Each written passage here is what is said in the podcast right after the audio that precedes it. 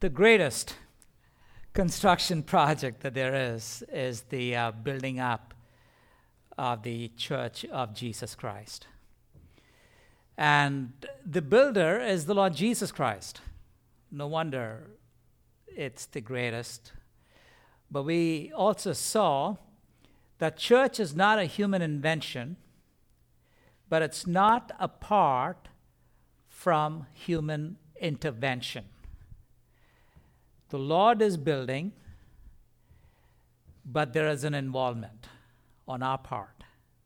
Uh, with that insight, we explored from Ephesians chapter 4 just as an introduction. We wanted to ask this question How is it that you and I be, how can we be involved? If this is the greatest thing that there is happening, why, how, how can we miss out?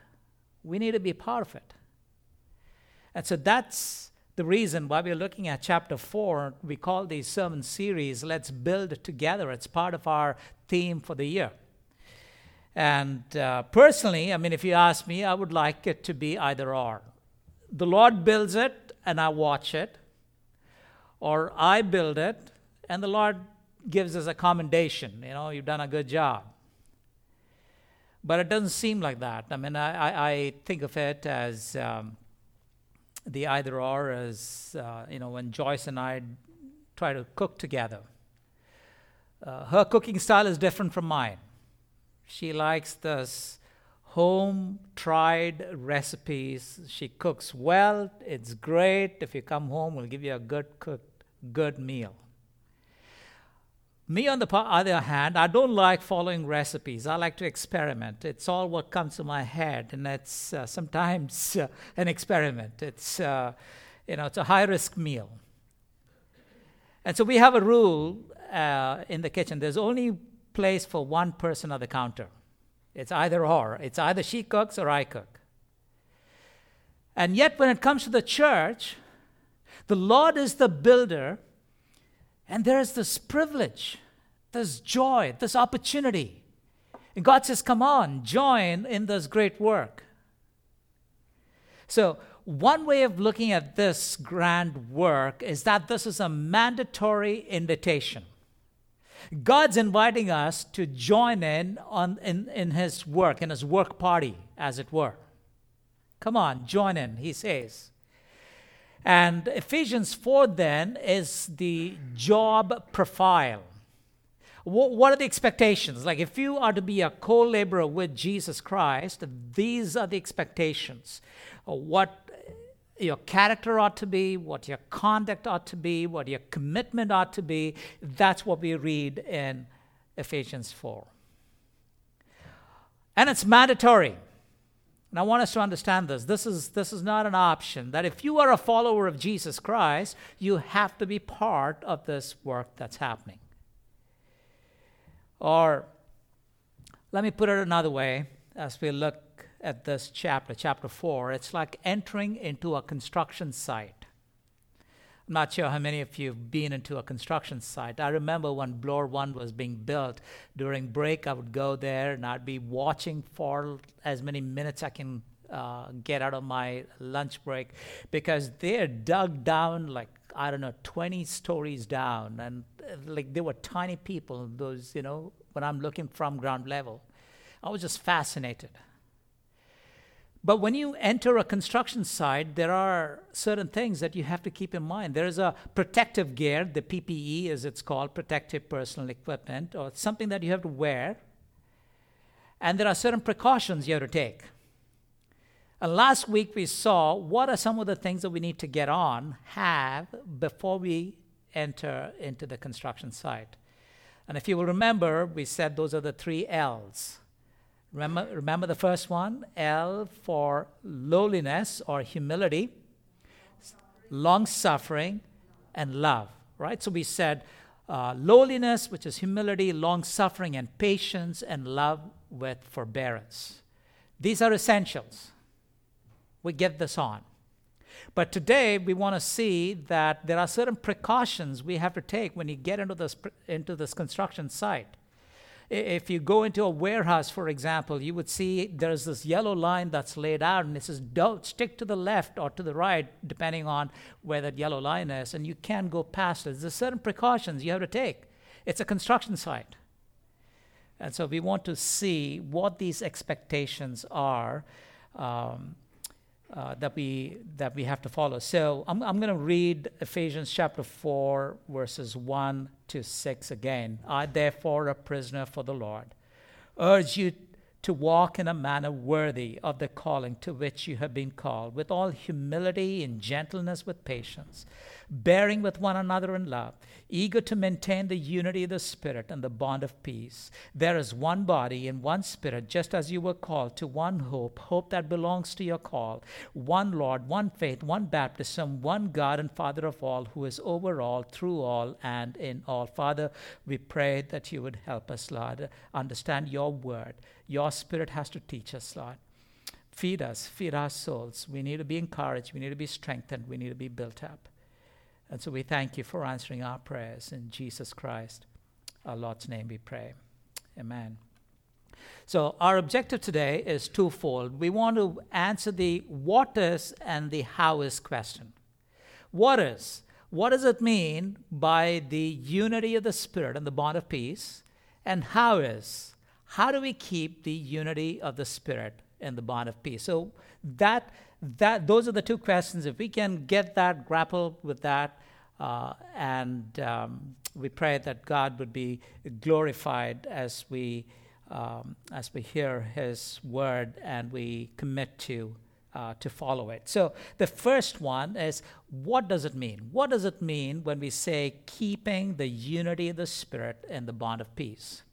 So what I want to do is I want to look at those three parts in that phrase: keeping the unity of the Spirit and the bond of peace. All right, so first is keeping. Now, you might have different translations, and in those different translations, you have different words. One, you might it might say being diligent. Being diligent means be intentional, be it emphasizes effort, being intentional, being diligent. Or your translation might say guard, guard it. It suggests safekeeping you know what it suggests when it says guarded? God is not saying to us that we have to create unity. It is not something that we create. God has given us unity. We have to guard it. We have to keep it. That's what it, that's what the word guard would be in its meaning. And then it says endeavor. One of your translations might read endeavor. Endeavor to keep it, to keep on. It's the idea of haste, urgency. There's this need to keep to keep, maintain, persevere, be diligent. Then it says, then the second part, which is the unity of the Spirit. I just love that. This is the unity of who? The Spirit. It's the unity of the Spirit. It's not the unity of friendliness. It is not, you know, it's not anything else. But just, I, I want to give you I want to give you four different uniqueness about this unity, all right? So that we can we can just we can just be so thankful to God of what we have in Jesus Christ. First of all, I want us to understand this that this unity is the prayer that Jesus Christ prayed for. In John chapter 17, if you will turn with me to John chapter 17, John 17 in John 17, now, how, how, many times have you, do you read that the Lord had, has prayed in the Gospels? Do you know how many times the Lord has prayed? We, we, we don't really count it. But how many times do you read the actual words of his prayer? Do you know? This is the only one, John 17. This is the high priestly prayer of his actual words of prayer. So uh, look with me from verse 20. I want to I want to read to you from verse 20 to 23. And this is what it says I do not ask for these only. That is the disciples, his disciples. I don't ask for these only, but also for those who will believe in me, which is us, through their word. That is through the faithfulness of the gospel, so that they, the word that they would pass on, that we would not believe, that they may all be would you tell with me, say with me, one, that they may all be one? Okay, that's about the unity. Just as you, Father, are in me and are in you. This comparison between the Father and the Son, this oneness is the oneness that the Lord Jesus Christ is praying. That they may be in us. That's the goal of redemption. And I say that we would be one with God so that the world may believe. This is the reason. Our unity, therefore, will help the world understand that you have sent me. That the, the purpose with Jesus came down to the earth is going to be seen because of the unity which is there among his people. It goes on to say, The glory that you have given me, I have given them. This is the enabling, this is the power through which this, uh, spirit, uh, the, the unity can be maintained, that they may be again what? One. That they may be one, even as we are one. It's the comparison. The Father and the Son unity is the unity that we can enjoy. I and them, you and me, and they may be perfectly one. Why? Again, so that the world may know that you sent me and loved them even as you loved me. You see, the unity, this uniqueness of this unity is this that they would know who Jesus is, the deity of Jesus, the purpose with which he came, and that world will see that God loved us and loves us. The unity of the Spirit. Again, we said it's the unity of the Spirit. It is not by a natural spirit of friendliness. It's not a winning personality. You see, there are there are some of us who have this winning personality. It is possible to engage with them and to have this friendship and camaraderie with them. Oh yeah, I can be I, I can have unity with them, but you know, the bane of that is that that unity will be on our in our own effort, in our own strength. This unity, unity of the Spirit, is not based on our likes and dislikes. This is divine. This is by the Holy Spirit. This is born upon by the fruit of the Spirit. The unity divinely produced in us. It's not because of this natural unity and agreement, but what God the Spirit of God would bring in us. So, this is my prayer for us. May our unity not be based on the strength of our charisma. May it never be without the enabling and the energizing of the Spirit of God. May it not be built on human effort. For such unity will not set us apart from the rest of the world, and we will not be an answer to the prayer of Jesus Christ our Lord.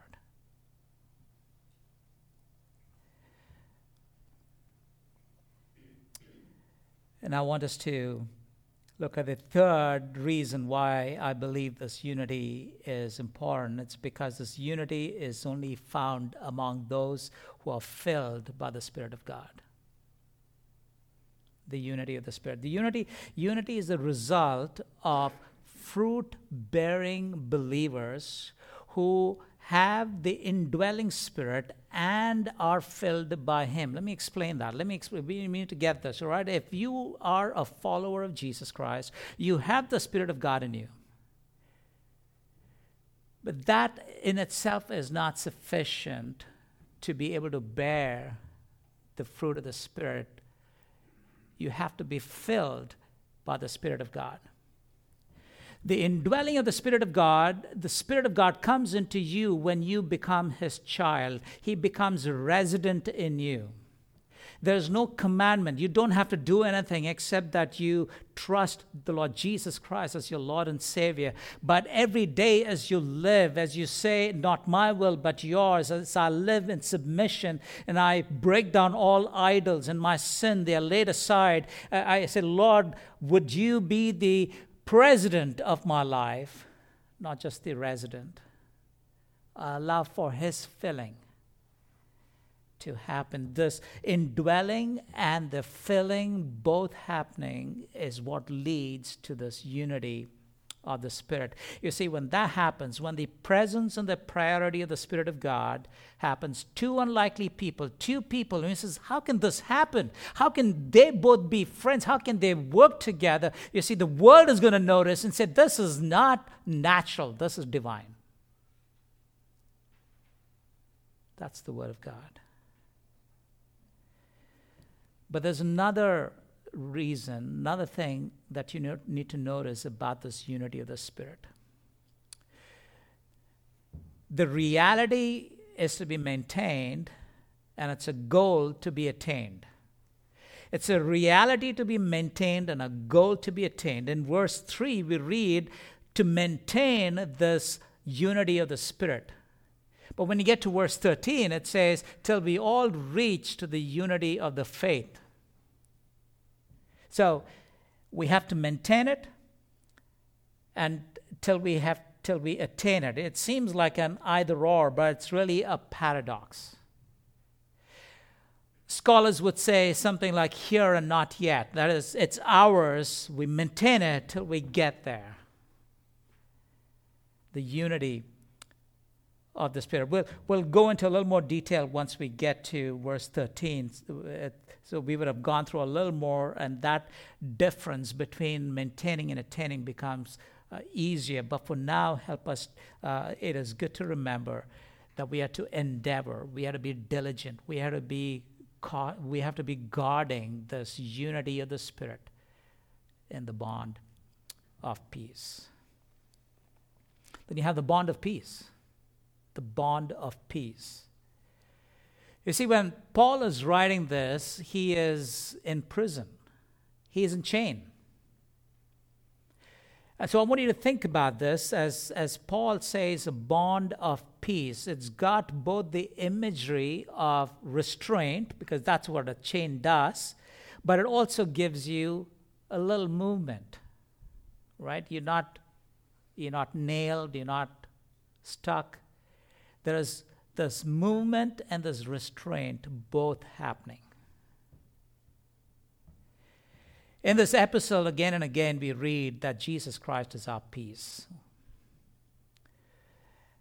And here he says peace is a bond. And this is one way of looking at it. And he would say that the unity of the Spirit has its liberties limited within Jesus Christ. That this unity can only be maintained within Jesus Christ. He is the bond, like the ligaments of a body that ties up, that hold us together. It's, it's because of who Jesus Christ is to us.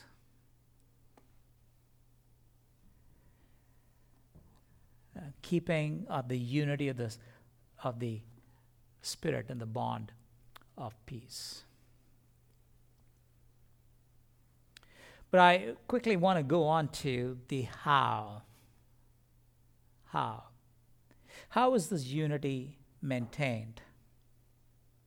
And what Paul does here is he gives seven elements of unity, seven fundamental truths based on which we can agree, based on which we can have unity. These are seven things in common. It's you see, I want us to understand that the strength of these seven, which we have in common, is much greater than the potential differences that we can have. If we can agree in these seven, then we can have unity.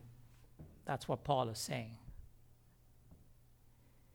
And so let's look at it. The first one is what? The first one is What's the first one, class? In verse 4? One body. One body. And as the you see, the body is the imagery of diversity. My, my hands don't look like my feet, but they all come different members under one head under one head. We're not all thumbs. You see, you see, one of the things that thumb does is that this opposing thumb is what makes us uniquely different, physiologically different from other animals. Thumb is important. That, that helps us do a lot of things. But what if we are all thumbs? And certainly it's not an advantage. And so one body in, in the Lord which is the Lord Jesus Christ. Spurgeon says it beautifully. He says it's the unity of the Spirit not the uniformity of the Spirit. And that's what we find in the body of our Lord Jesus Christ. Now, I just I, when I think about this one body, what I think about it is the that this is the grand design of the gospel. You see, in, in, in creation, God brings Adam and Eve and He says, You'll become one, this oneness. But that oneness got impacted by sin. There was a fall, and that got impacted. But at the cross, because of the Lord Jesus Christ, in chapter two of Ephesians, he says, you know, the the the uh, because of the uh, the the flesh in his flesh, he uh, lays aside. If I can. Um, uh, but now in Christ Jesus, in verse 13, you who were once afar off are now brought near by the blood of Christ, for he himself is our peace who has made us both one and has broken down in his flesh the dividing wall of hostility by abolishing the law of commandments. And he has created in himself one new man. This newness, this oneness is now found in the body of Christ. The body. The second one is spirit. Spirit. This is the spirit of uh, the Holy Spirit. We read in Romans chapter 8, verse 9, it says, If you don't have the Spirit of Christ, you are not His. It's the Spirit that unites us, it's the Holy Spirit who makes us who we are in Jesus Christ. It's the unity of the Spirit. Then it goes on to say that one hope that belongs to your call, one hope uh, of our call the calling is the same word as vocation our lifestyle. It's just a calling. It, it's God who invites us. We said that church is the greatest building project, but you are invited by God. It's because of Him you have the opportunity to come near. And then there's a hope of his calling. So get this, my dear friends. This is what it is. You know, you you you think that you know the salvation of our soul is great, and it indeed is, but God's not done. If you look at Ephesians chapter 2 and verse 7, it says that in the coming ages he might show the immeasurable riches of his grace and kindness towards us in Christ Jesus. He is saying, you know, what's done is not just it, there's so much more. That's the hope of the calling. Calling is past tense, and the hope of the calling is in the future. He just brings this too beautifully. He says, man, there's nothing in this world that can excite us any more than this unity of the Spirit found because of this hope of the calling one hope that belongs to your call. Listen to this. You're called and you're chosen. You are captive. You were captive, but now captivated.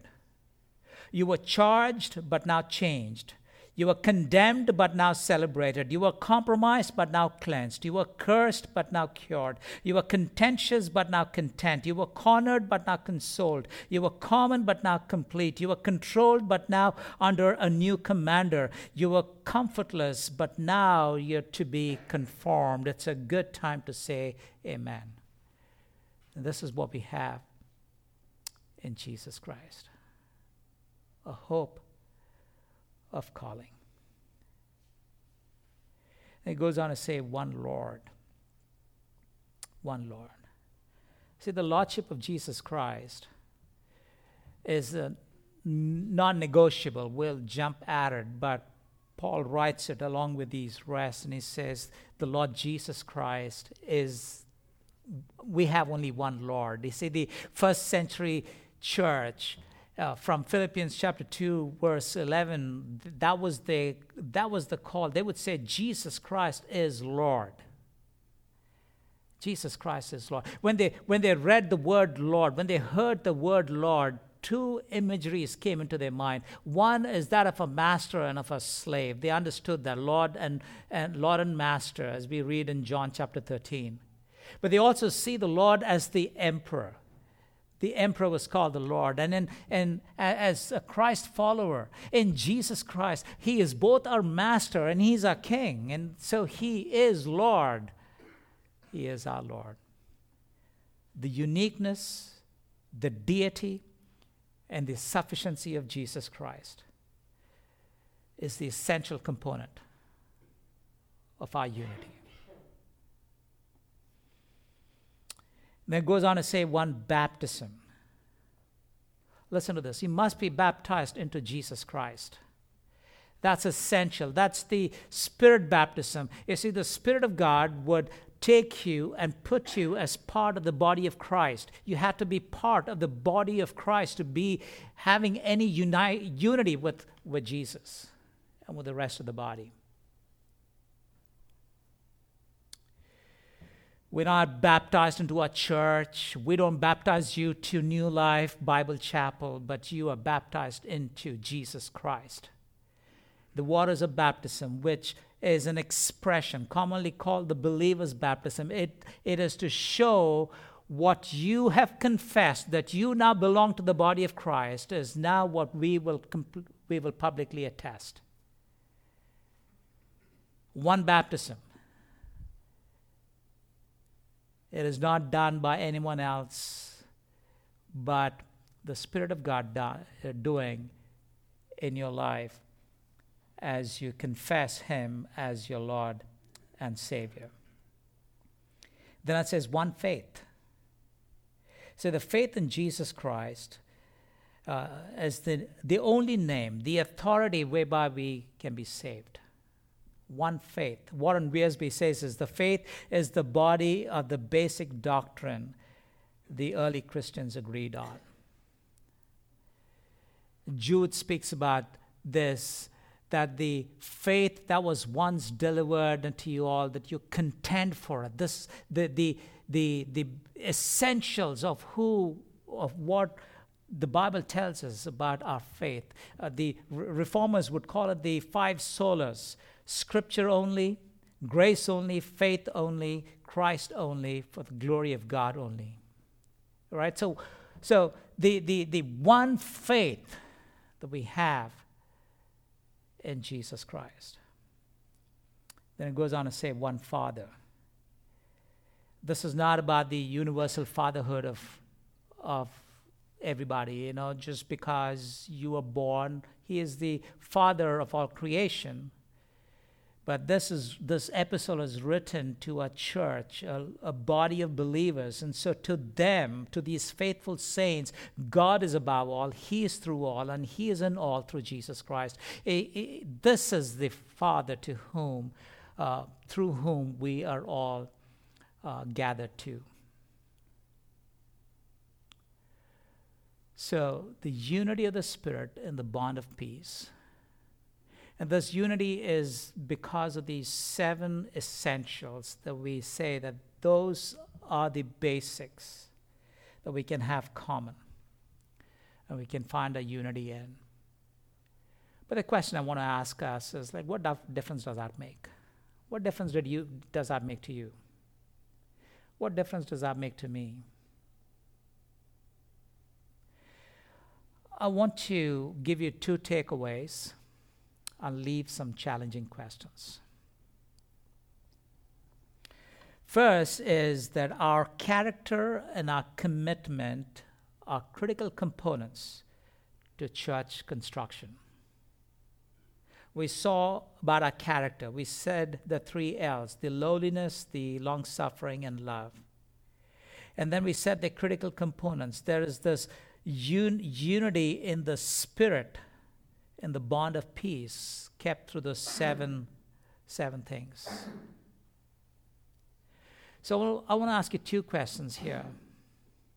Question one Does the way I treat the members of the body of Jesus Christ bring tears to the head of this body?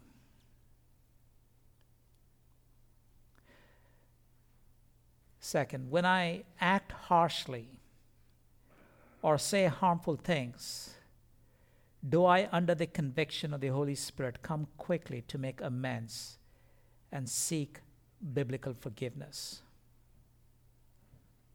The essence of the question is just this you know, when I do something that brings tears to the head,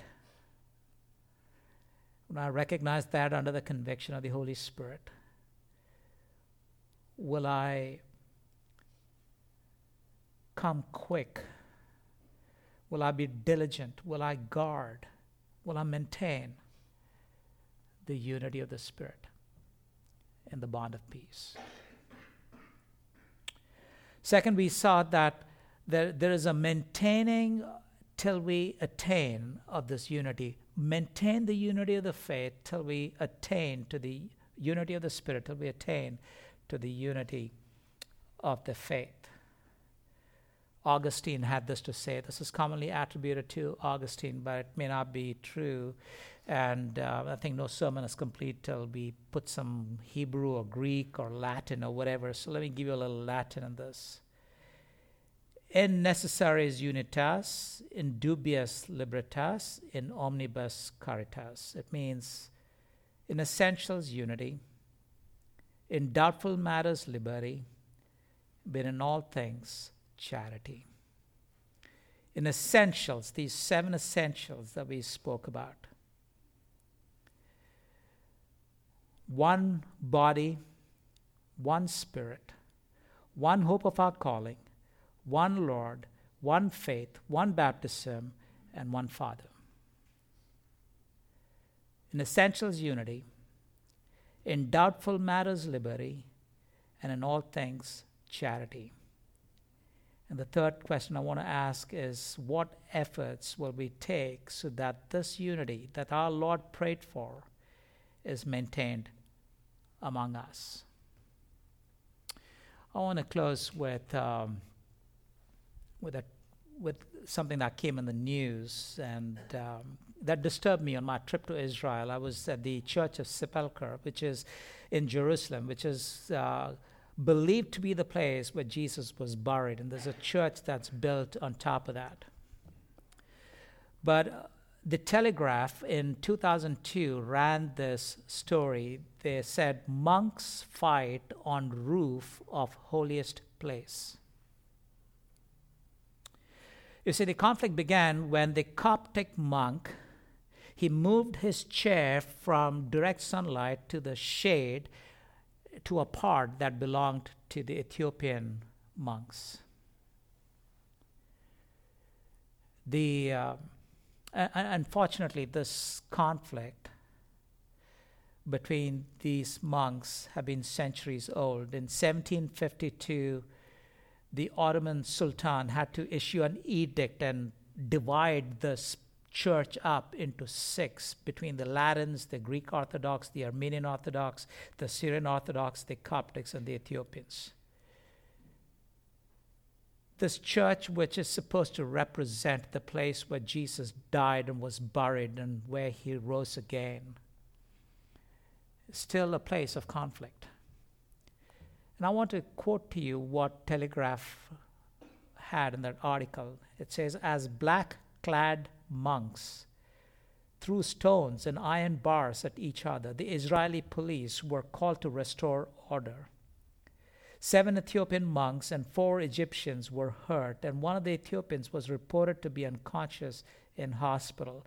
The fight erupted over the position of a chair used by an Egyptian monk near the entrance to the roof. See, when the church is divided, the devil wins, the world marks, and the church is weakened. But on the other hand, when the church is united, it's a power that can't be stopped. As Jesus said, we get to see when it says the gates of hell will not prevail. That is my prayer for us. That in our weakness, that we will urge ourselves to come with that diligence so that when they see the unity of the Spirit in the bond of peace, the world will have to ask, Who are these people? May His name be glorified. Father, we thank you for your goodness, Lord. We thank you for making the impossible happen. In our lives, we have experienced it. And so we come today, Lord, as your people, urging and uh, encouraged and strengthened. that what is difficult and impossible on our part, that you, O oh God, who helps us, Lord, to come together as one body, different and yet one, united under the head of our Lord Jesus Christ. So we, we pray today, Lord, for this body, this visible body of your church, the visible uh, part of the body of church. And we pray that that our presence here would be a light to this community, even as some of us would go out to interact, Lord, with, with the community who would come out to place this multi sports. Help us, Father, to be the salt of the earth, the light of the world, and a city that cannot be hid. That wor- the world will stop to ask that there is something so uniquely different and we can then say, It is not us, not us, not, not us, not unto us, but unto your great name be all glory and all praise for your steadfast love and faithfulness. Because of you alone, O God, that this church would be the, the, the factor that shows of your love to us and that and that you would be glorified in this community. We thank you again. We thank you for all the heads that are bowed and for the great and wonderful work that you're doing in our lives. May it be to your glory, Father, in Jesus Christ, the Lord's name. And all God's people said, Amen.